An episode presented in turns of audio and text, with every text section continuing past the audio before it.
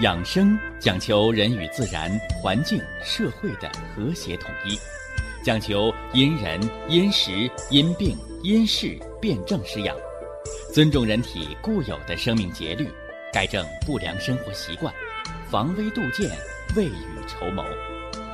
让我们一起学习、感受、实践养生的大智慧，用智慧去把握健康，用身体去感悟健康。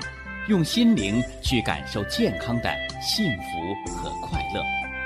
欢迎收听《我和健康有个约会》。下面有请徐老师讲解博医文化的大智慧，让我们一同感受健康带给我们的快乐。好，下面有请徐老师。徐老师，您好。听众朋友们，大家好。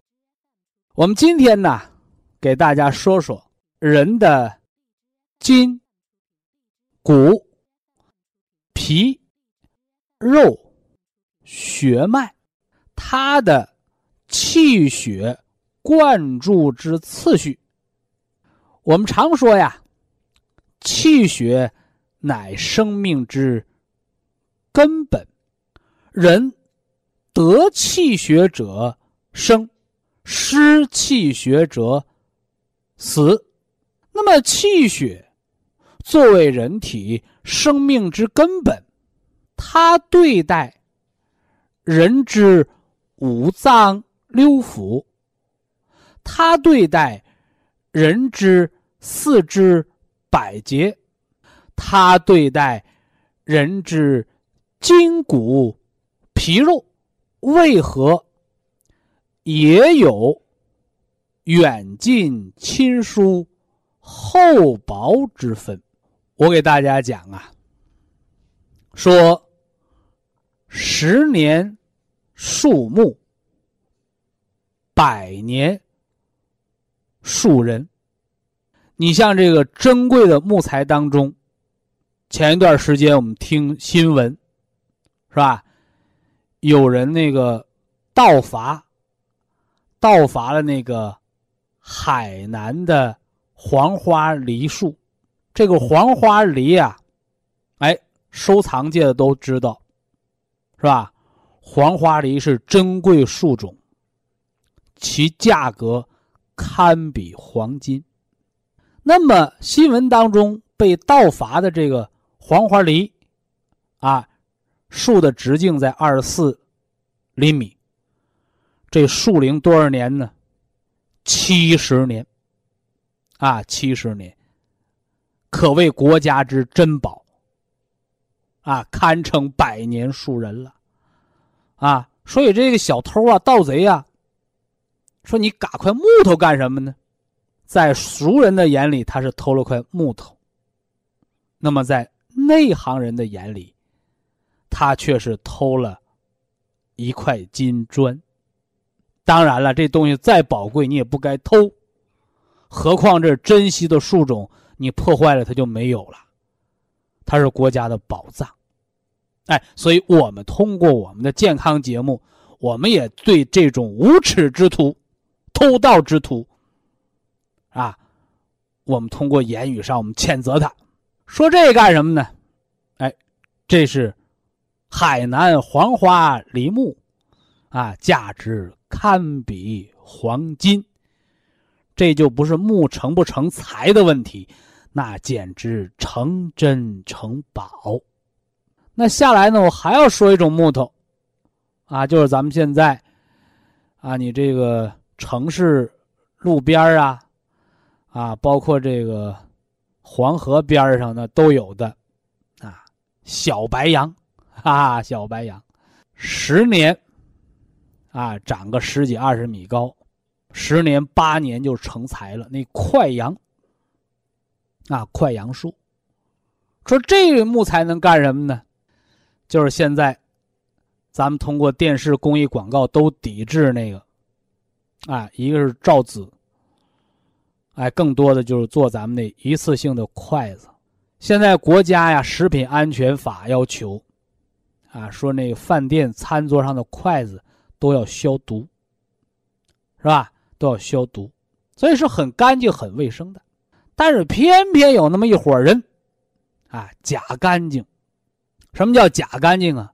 啊，别人用过了我不用，是吧？给我来个一次性筷子。哎，就是那小白杨树做成的一次性筷子。哎，就是因为这个，啊，咱还别说一年，啊，说全国人民就这方便筷子，一年就，就一天，别说一年啊，一天就吃掉了一片森林。哎，这是快杨。好在你吃掉一片森林，啊，因为杨树长得快，那面又长出一片森林来。当然，我们还建议大家少用这样的一次性筷子，啊，让绿树成荫。虽然这树没成栋梁之材，但是防风固沙、绿化地球、净化环境，哎，它还是功不可没的。说说了这个十年树木，百年树人。对比了做一次性筷子的快杨树，和这个什么呢？哎，这个这个百年的黄花梨木，价值千金。说这个对比的目的是什么呢？就是告诉大家，我们人的身体的筋骨皮肉，它就和那个树木对比是一样的。啊，你说我不小心把手划破了。是吧？哎呦，马上用嘴用嘴嘬一嘬，啊，口腔当中的唾液，唾液淀粉酶。你看，说到这儿，我们要说说这家长啊，小孩儿啊，能玩能跳的啊，生活当中出点小伤不可避免啊。有的家长，哎呀，那多脏啊，是吧？啊，赶紧清水洗净了，用个创可贴吧。啊，这都是假文明。你创可贴里边有止血成分吗？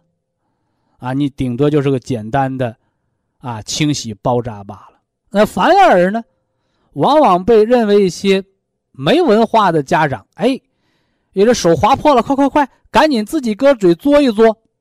他说那多脏啊，你怎么搁嘴嘬呀？你看，没文化。《黄帝内经》当中还有一句话叫“恬淡虚无”，啊，恬淡虚无，它都是一个意思，叫自我修复。啊，后来科学家写了文章，大家明白了哦，为什么伤口舔一舔好得快呀？啊，因为唾液当中有溶菌酶，唾液淀粉酶，不但杀菌，又能止血消炎。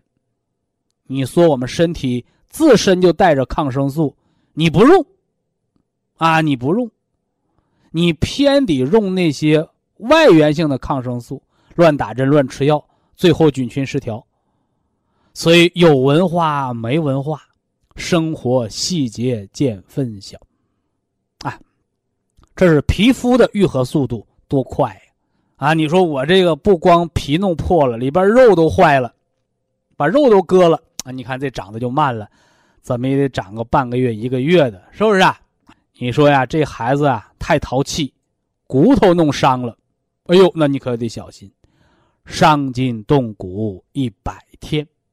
啊，伤筋动骨一百天，所以啊，就这么个简单的对比，啊，就这么个简单的对比，皮肤受损、肌肉划伤和骨头受到伤害，它的愈合期是完全不一样的，啊，有长有短。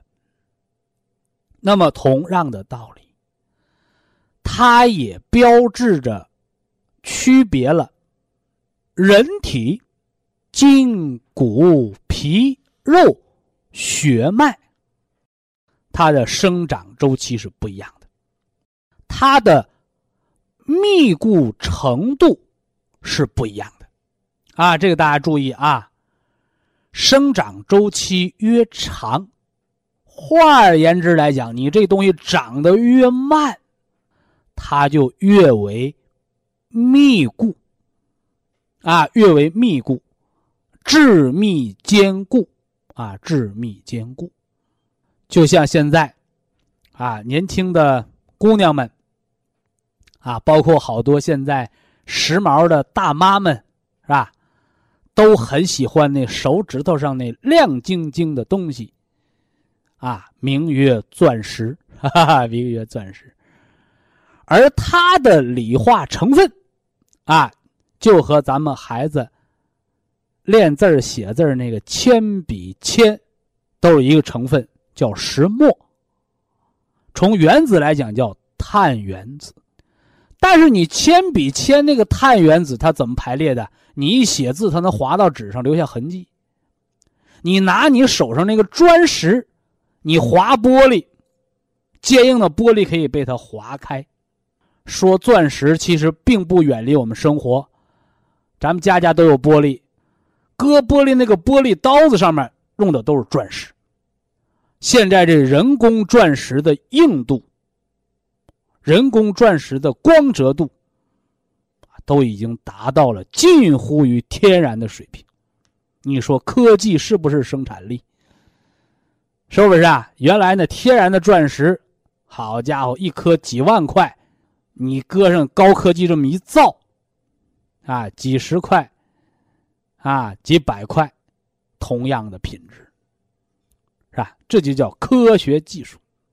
那么，给大家举这个例子，就是来说明，人体越密固的组织，它的含金量越足，它的气血的浓缩度越高。但是不是就一直高到头没法说呢？别忘了，中医呀，中医养生原来可以。这么有趣儿，我们研究了这么多年的中医，难道中国的大夫都叫中医吗？非也，懂得中庸之道的医学文化，他才是真正的中医。所以，中者中庸也。何为中庸啊？阴阳平衡。再往深了点说，五行平衡。哎，五行平。那么中庸的阴阳平衡当中，就有一个阳极则阴生，阴极则阳生。哎，就是那个阴阳鱼，啊，八卦里边那阴阳鱼，一个道理。天黑到半夜子时了，一阳生。午时晌午，太阳正中了，一阴生，这就是阴极则阳生，阳极则阴生的道理。所以大家我们都知道，皮肤很薄很嫩，里面包着比它相对厚成结实的肉，肉里面穿行着血脉。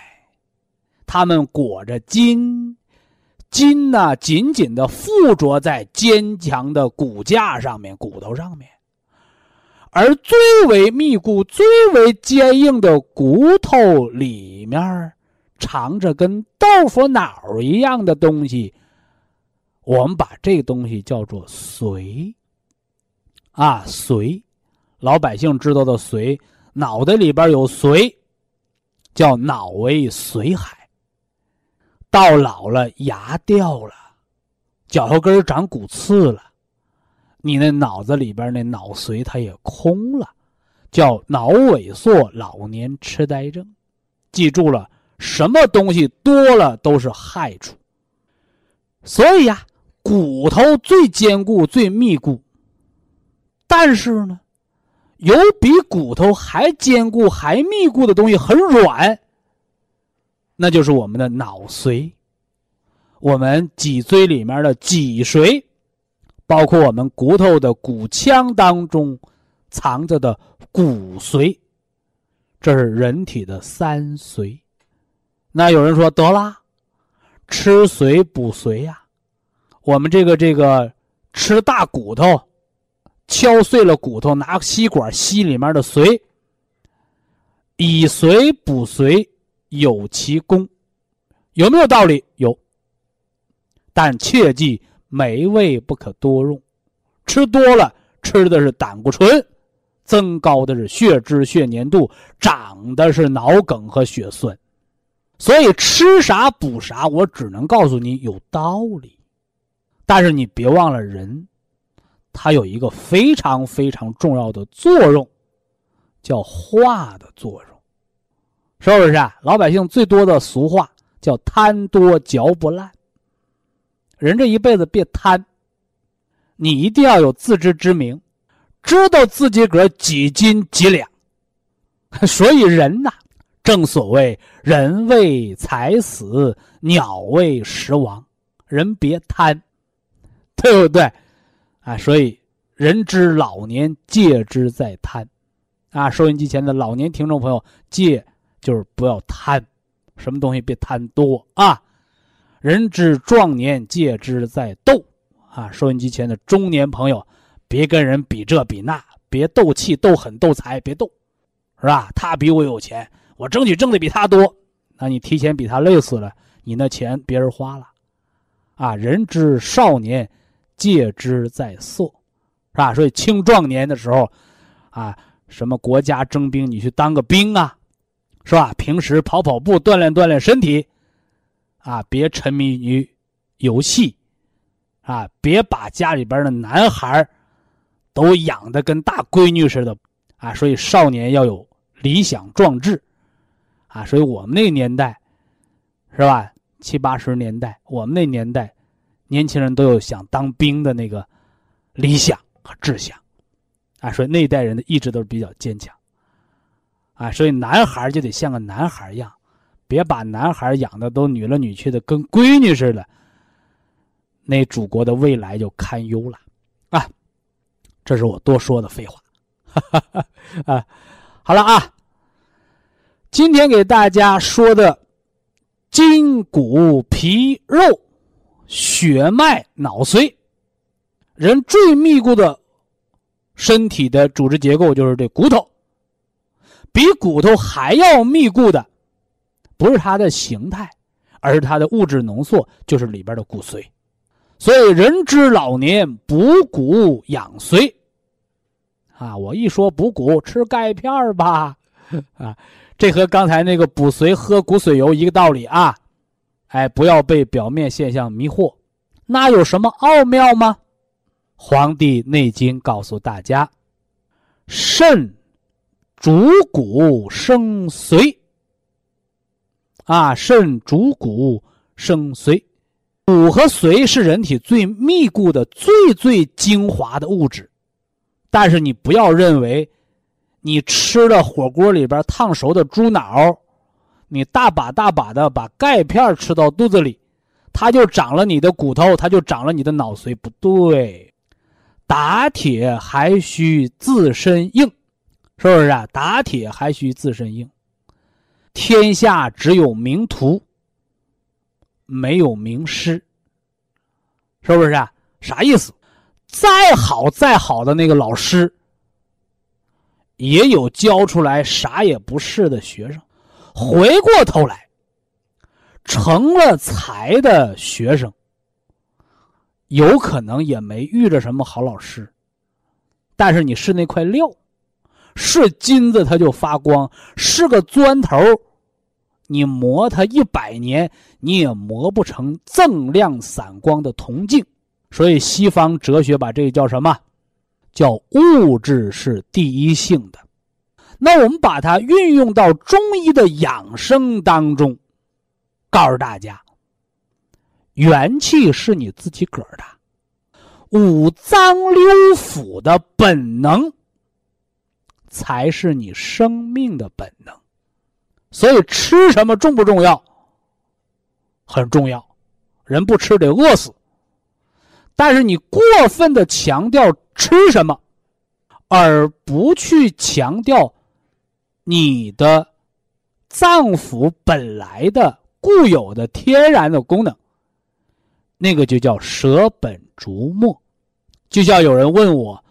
啊，骨折了，粉碎性骨折，啊，都做了骨的移植了，骨头也长不上，是不是啊？我们说，不是说你缺骨头给你吃钙片、吃骨髓油了，把骨头都给你钉上了，你那骨头都长不上。你为什么长不上？因为你那肾精没造出来新的骨头来。所以人呐，人的天然创造能力是了不得的。也就是我们说脏腑之本能不要埋没，所以这也是我在养生知识当中给大家讲过几句名言，是吧？人生百病，根根在五脏，啊，根在五脏。人的脏腑功能很了不得。回过头来呢，元气十足，五脏六腑全自动。所以老年骨病，是吧？外伤骨头愈合，你不要老在骨头上做文章，一定要注重肾精和元气。肾精，它的足不足，要看你的尿频不频，你有没有虚汗，你的牙齿是否密固。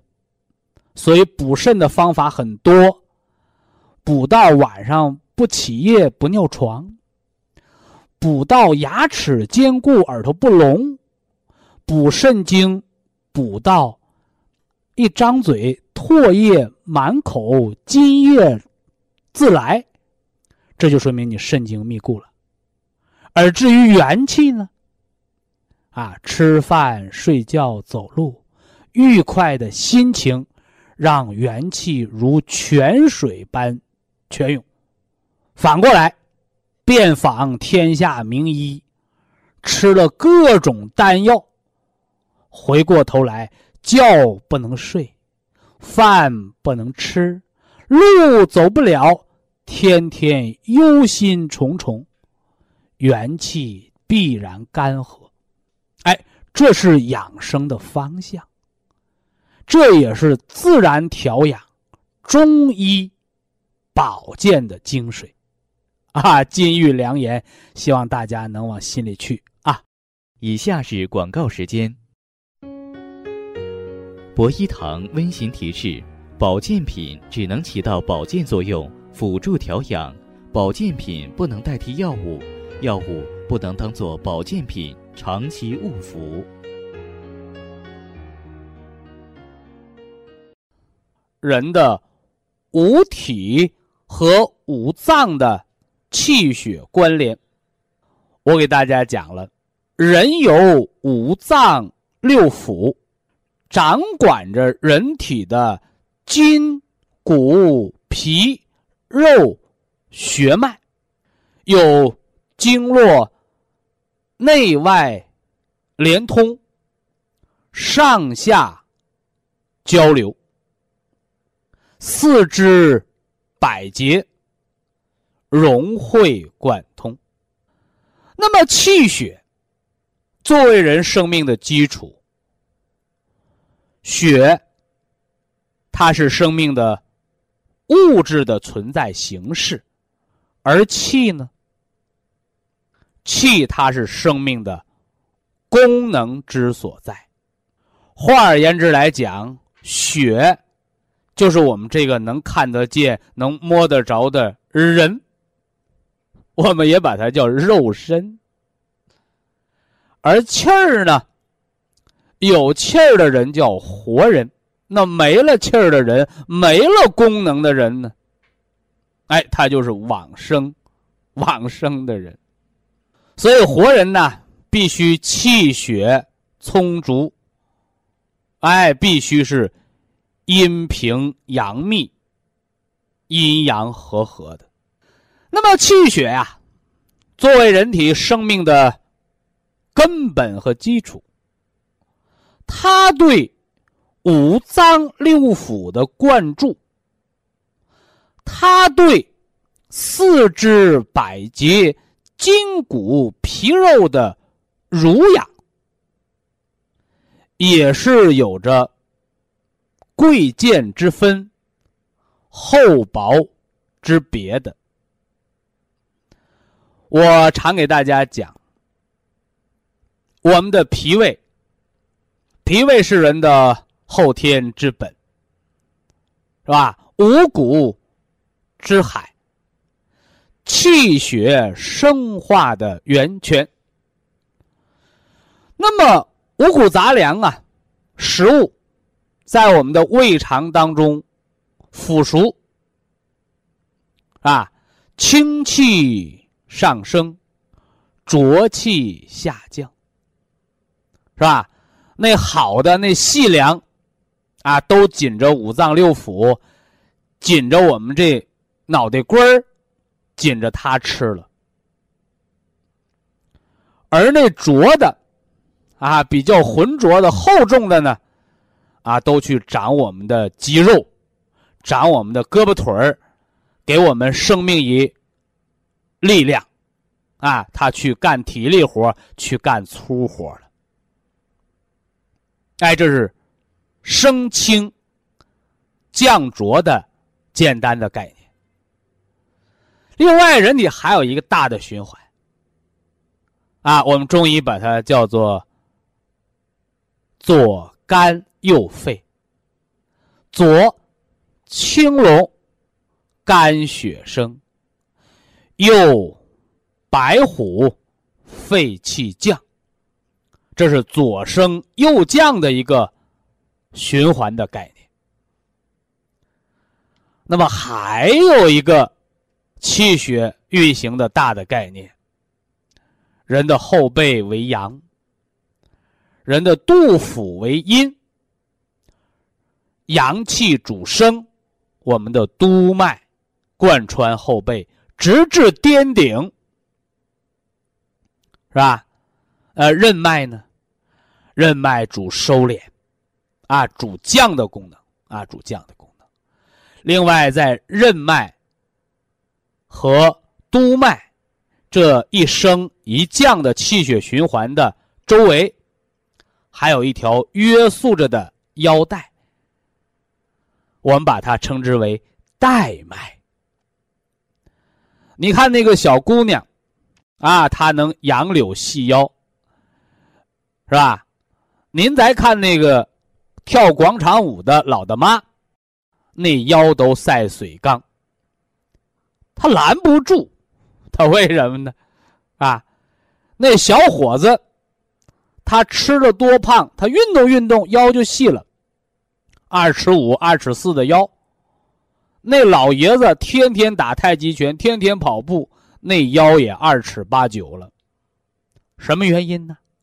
就是带脉的约束，啊，带脉的约束。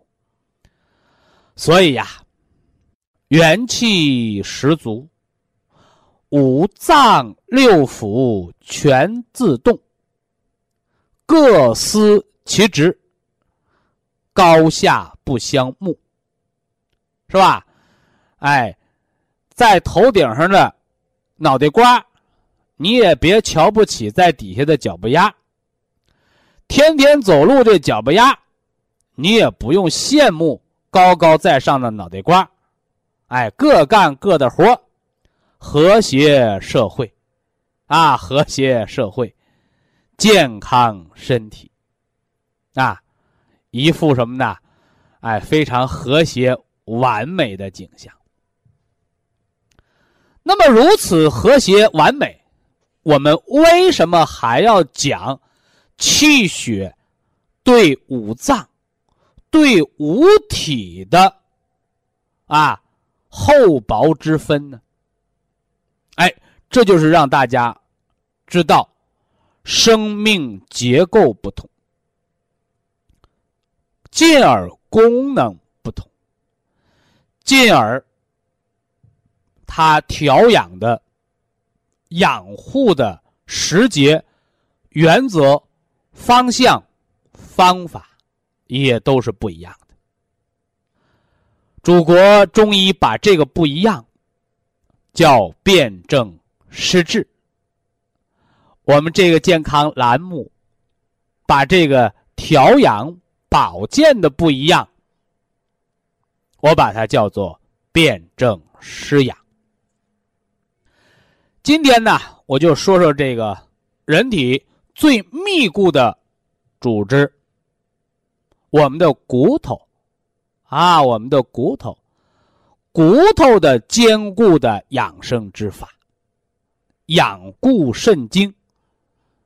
肾主骨生髓，主髓纳气，主人一身之阴，又主人。一身之阳，所以今天呢，说骨的养生，我们就要把这骨头的爹娘，把这骨头的七大姑八大姨和骨头有关联的东西，我们就都给大家说道说道，是吧？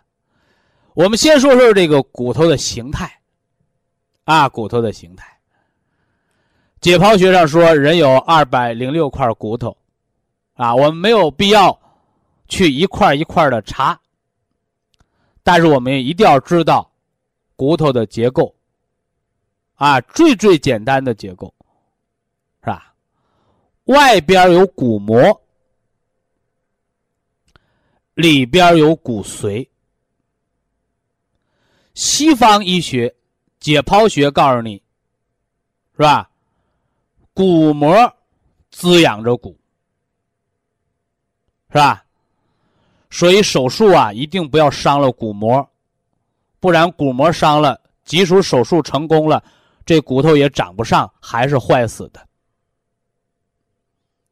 那么，祖国中医告诉你，骨头的生长靠的是骨头里面那个软软的骨髓。骨头是由骨髓来滋养的，是吧？说他俩谁说的对呀？哎，告诉大家，都有道理，啊，都有道理，而且是相辅相成，一加一等于一个完美的骨生长，啊，骨生长，这是骨头的结构，我们大家明白了，啊，外有骨膜。啊，内有骨髓，啊，骨膜就相当于树皮，而这骨髓呢，就相当于树根，啊，树根。树没皮活不了，断了根也活不了，是不是？哎，那这说完了骨头的结构，我们再说说骨头的树叶。祖国中医说：“齿为骨之余。”啥意思？啊，一说到这个余，我们就想起那句：“军事差在脖子往上。”所以呀，祖国中医说：“心者，君主之官，神明出焉。”所以，人和人的不同，不是高矮、胖瘦，不是美丑、笨拙，是什么呢？哎，用一句比较时髦的广告，啊，公益广告的话，啊，心有多大，舞台就有多大；心有多大，世界就有多大。那么养生呢？养生之心疗，心理养生一样的道理，是吧？啊，你想长命百岁啊，你就能长命百岁。你天天叨念着，哎呦，七十三八十四，阎王不请自己去，是吧？我今年七十二，明年过不去喽，啊，对不起，那明年。哎，就是寿终正寝之。哎，所以啊，人想做什么事，哎，你最起码先应该有个心气儿。养生亦是如此。啊，呃，养生之心疗的第一句话，大家应该已经做了笔记了。养生不是去改变别人，而是去改变自己。顺应自然的变化，以达到健康长寿的目的。那么，我们究其根源，归其根本，就是告诉大家：你想养生，你想长寿，你想健康快乐吗？那么，首先，这重中之重的第一条，我们要做健康的主人。是不是？不要怨天尤人，不要做无谓的抱怨。现在很多人抱怨，是不是啊？什么外国看病不花钱了，是吧？啊，什么这个这个，谁能花多少多少钱吃多么多么贵的保健品了？哎，我告诉你，那都是身外之物。因为靠手术刀、靠吃药活着的人，没有长命百岁的。第二，你花钱是买不着长命百岁的，所以要做健康的主人。养生是一个自主、自强、自立的这么一个社会活动 啊，我们姑且把它叫社会活动啊，因为健康长寿给国家减轻很多负担。是不是啊？啊，国家免费医疗了，得了，咱们都别防病，都胡吃海塞，都吃成糖尿病、高血压，咱们都到医院不花钱去开刀去住院，最后不花钱死在医院，哪个划算？对不对？哎，中国老百姓最笨的思想，是吧？你都喝出来死了，我还喝不出埋吗？所以人别抱这个贪便宜的。想法到什么时候？我们都要给自己的身子骨、给自己的身体当家做主。那么话又说回来了，哈哈，不当家不知柴米贵呀，是吧？握着拳头喊喊口号，拍拍胸脯。啊，我们都能说我们要做健康的主人，是吧？你怎么做的？是吧？你早上几点起床啊？你说不行，我今天得多睡个懒觉。太阳晒屁股了，我还没起呢。对不起，今天天地自然给你的元气补充的。这罐子废气，你就没领到，是不是啊？啊，现在老人的工资啊开的都不多，哎，好多老年朋友都养成了节俭的习惯，啊，今天听广告说哪个哪个超市开业，好家伙，鸡蛋便宜两毛钱，得起早排队去吧，为了这两毛钱。起早排队，是吧？买它十斤鸡蛋省两块钱，划算，是吧？这都是能算出来的。但今天我告诉大家，比您上超市排队省两块钱买鸡蛋还占便宜的事儿，就是每天天老爷，老百姓俗话，天老爷。是吧？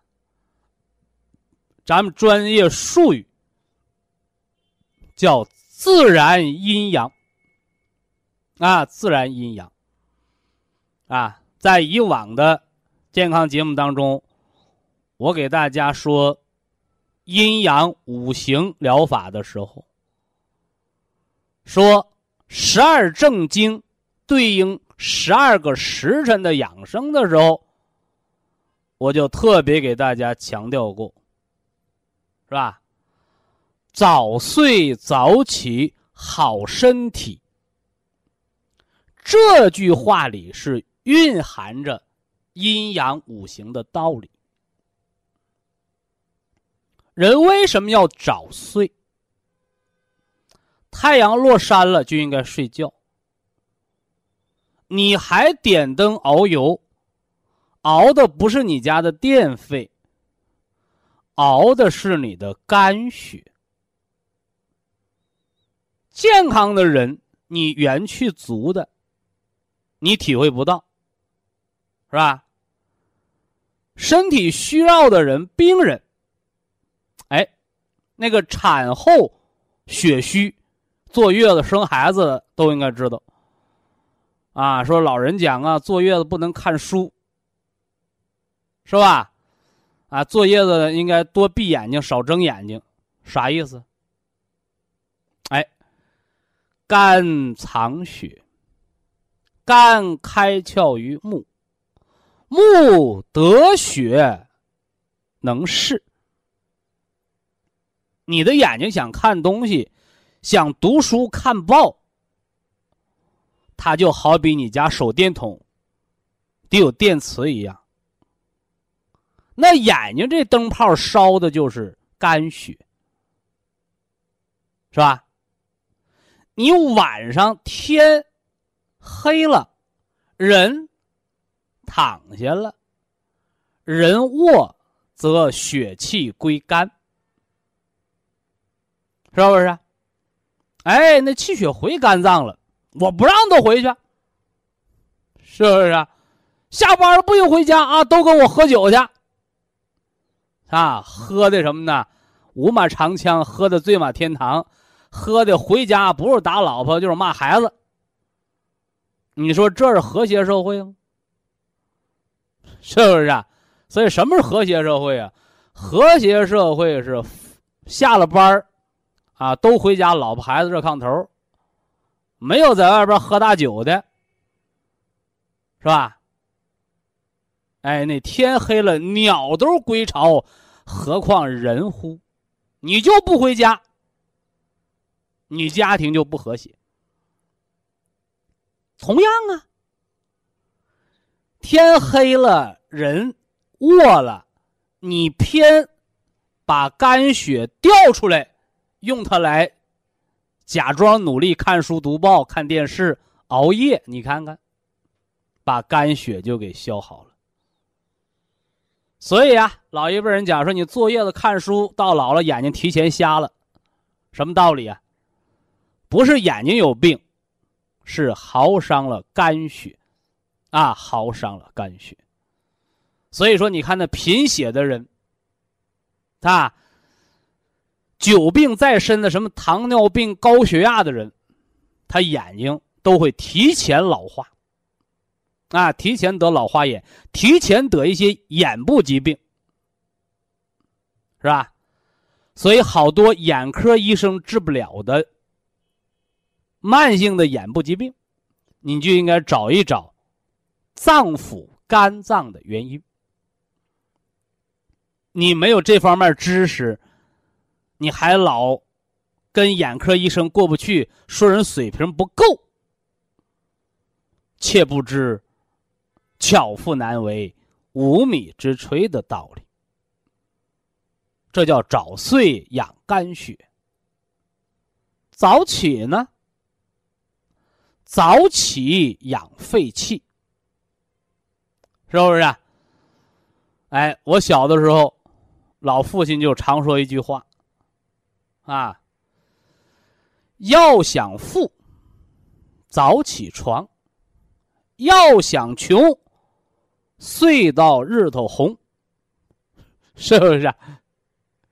你看这农农谚里头啊，农民呐谚语里边蕴含着很多很多的哲理，是不是？我们都知道，是吧？三更灯火五更鸡，啊，正是男儿勤学时，是吧？说你那孩子想出人头地，你打小就得好好学习。那农民呢？你想丰收，是不是啊？哎，你想富裕，你就得汗珠子掉地摔八瓣儿勤劳才能致富。那懒汉，懒汉是娶不上媳妇儿的，是不是？啊？而且呀，勤劳是。中华民族的美德，是吧？你看美德，你上升到国民教育层面了。哎，那么从健康的角度来讲，你早起，早到什么程度？太阳出来，人就起床。故而曰为日出而作，日落而息，是吧？我给大家讲中国文字里边的养生知识的时候说过，动作是吧？动作不衰，哎，什么叫动？啊，动就是能走路，是吧？什么叫坐？啊，坐就是手灵便，能干活，是吧？那这里边的日出而作，就是早上太阳出来了，人就得起床了，该工作了，是吧？养的是我们的肺气，啊，肺气，而且还有一点好处，早晨早起床，他不感冒。啊，提高了肺的免疫力，他不感冒。早晨早起床，他脸上不长痤疮。嘿，什么意思？啊，他把肺火给除了。哎，早晨早起床，他还不得便秘。还为什么呢？啊，肺与大肠相表里。啊，肺与大肠相表里，是吧？那么用北京时间。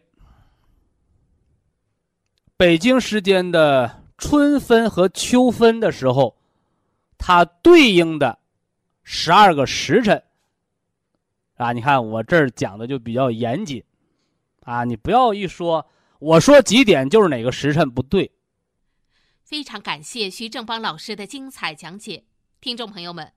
我们店内的服务热线零五幺二六七五七六七三七和零五幺二六七五七六七三六已经全线为您开通，随时欢迎您的垂询与拨打。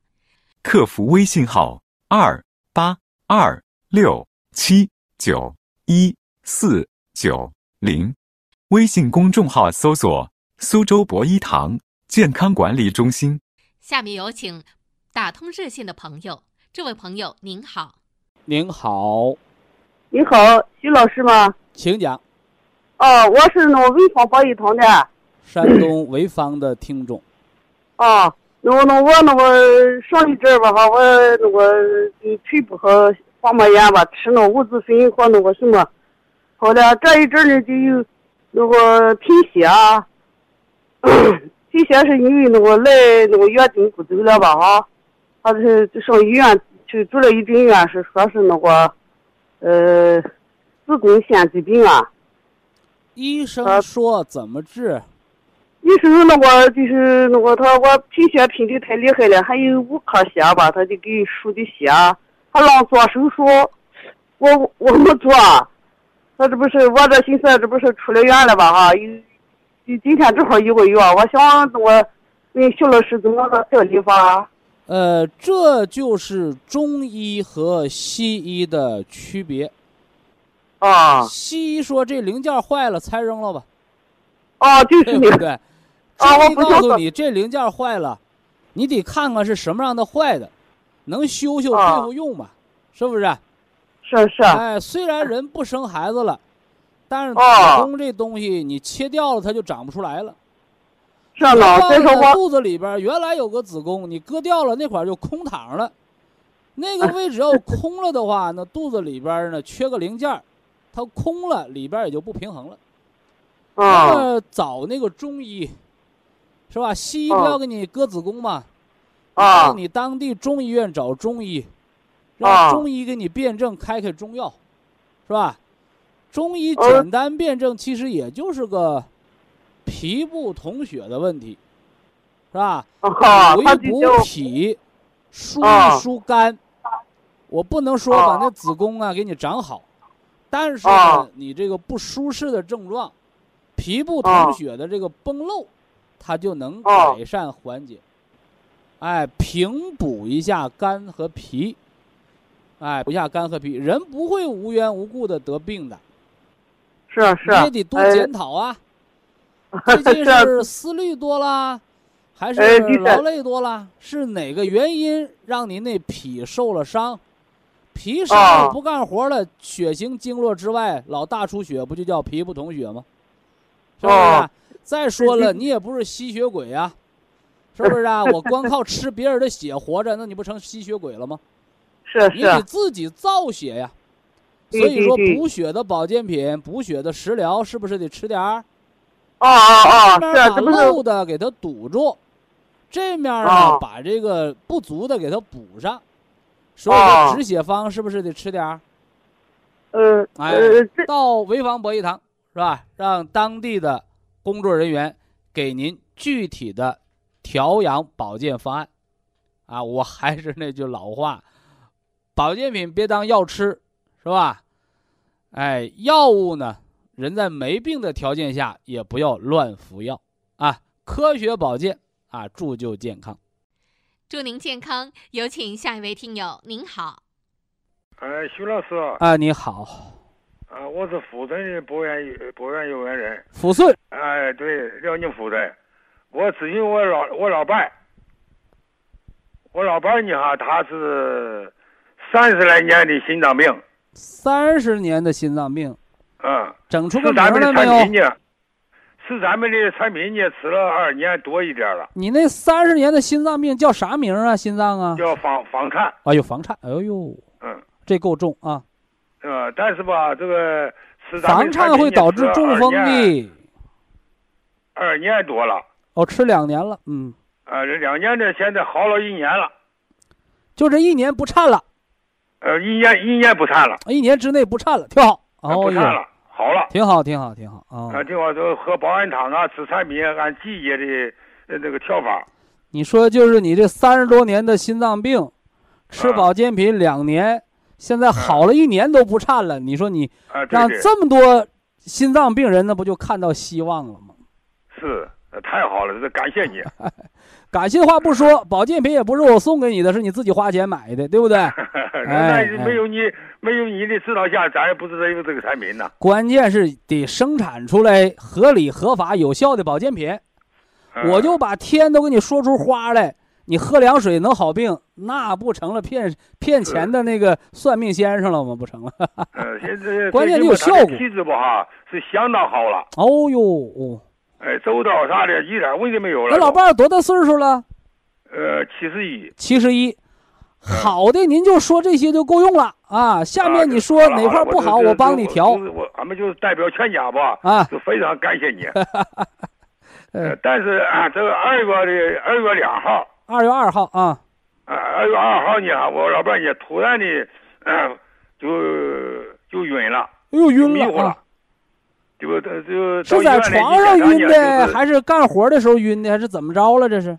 就是在那坐着待着，哦，呃，待着呢就晕了，晕了就迷糊了，迷糊了以后到医院里一检查呢，就是脑梗脑梗，哎呦，啊，脑梗了。嗯嗯嗯，现在恢复什么情况呢？落下后遗症了没有？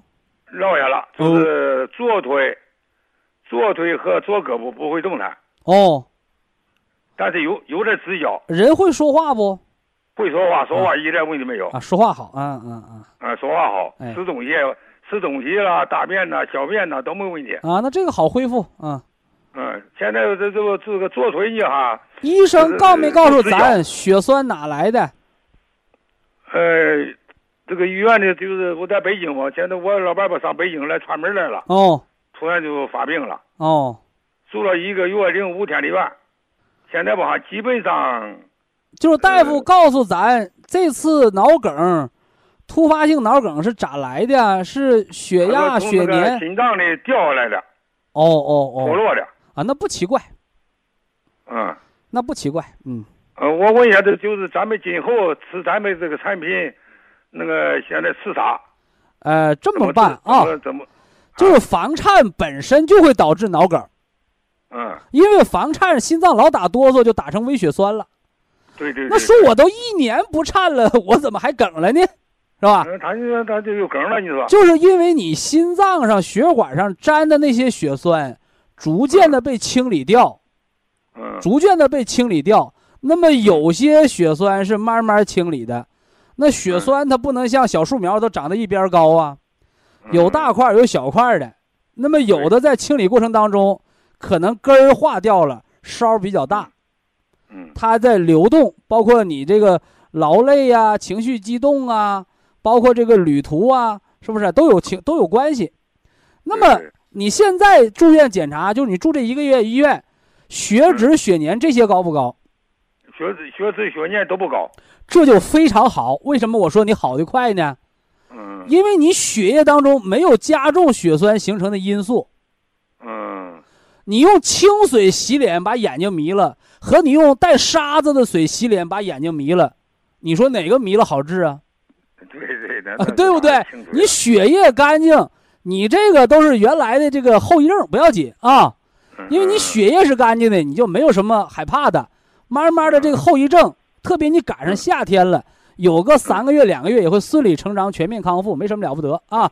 哦，我就给你按小中风方案调了啊，嗯，你说十。二粒普参康，呃，现在吃着呢。哎，完了 Q 十四粒儿，那秋实他吃秋实还不行，咋的呢？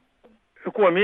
还过敏咋整？你说，Q 十是营养心肌的，呃他吃上吧，他就浑身刺挠、起疙瘩。哦呦，那就不好办了，是吧？那你 Q 十过敏，你就先不能吃。嗯呃，那你吃什么呢？嗯咱们接着往下说啊，不能吃的过敏咱就不吃啊。嗯啊、吃什么呢？吃这个西酵母咀嚼片四粒。西酵母。哎，因为你中一次风，怕肝有负担呢，是吧？嗯此外呢，黑的，黑色参草颗粒，嗯，先嗯黑的吃四包。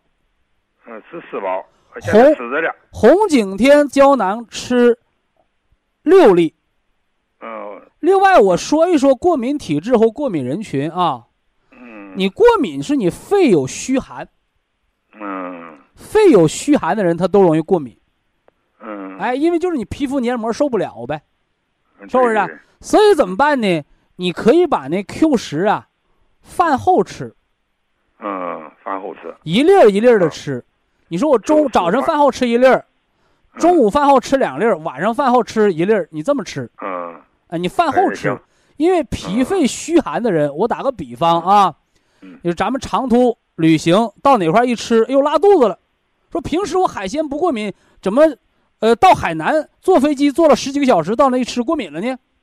嗯。因为你虚，你就敏感，嗯。明明白这个道道吧？对对，明白明白。哎，不是说这个 Q 十它有什么适应人群，有什么不适应人群，不是，因为它是细胞活化酶，它活性太高，有的人对活的东西可能就敏感啊，这么回事儿啊。嗯可以实验性的脱敏疗法来调啊，一粒儿一粒儿的吃，别多吃嗯啊。嗯，哎知道了。哎，你这样的话呢，你别锻炼，嗯晚上睡觉，白天就晒太阳溜溜弯儿，嗯。而且他马他那个功能障碍那个胳膊腿儿啊，别按摩。嗯，有的人不懂，按摩。嗯。你那个气血经络没过，气血没打过去，你摁那个穴位，你把穴位都按出茧子，它也没有效果。就简单的揉一揉、捶一捶就行，嗯。明明白吧？嗯。哎，我们得完中风的血脂、血粘度很重要。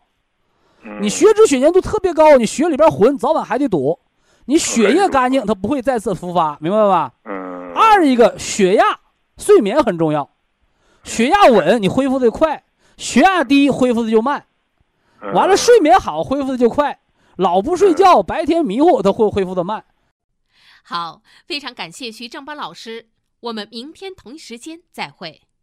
听众朋友们，下面请您记好，苏州博医堂的地址是在人民路一千七百二十六号，服务热线零五幺二六七五七六七三六六七五七六七三七。客服微信号：二八二六七九一四九零，微信公众号搜索“苏州博医堂健康管理中心”。好，非常感谢您的收听，我们明天同时间再会。